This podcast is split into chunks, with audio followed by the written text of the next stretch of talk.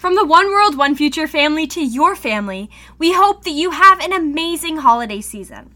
We also hope that throughout season one, you learned about so many different ways that you could give back to your community. We also hope that you found interest in one of these events, whether it was from the Giving Tuesday mini series to all the other episodes, and hopefully gave back to your community in some way. Don't forget that if you did do one of these events, you can always DM us on Instagram, which is at One World, One Future Podcast. No spaces, all lowercase, just One World, One Future podcast. And we will share your success with the rest of the audience. And hopefully, you can inspire others as well to make a change in their community. Also, don't forget that January 15th, 2022 is the launch of season two on the One World, One Future podcast.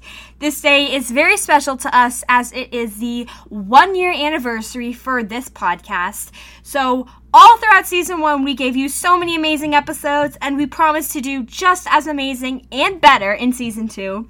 So make sure to look out for that date, and we hope to see you back to share that amazing special memory of the one year anniversary. And we have a pretty cool episode lined up for that drop.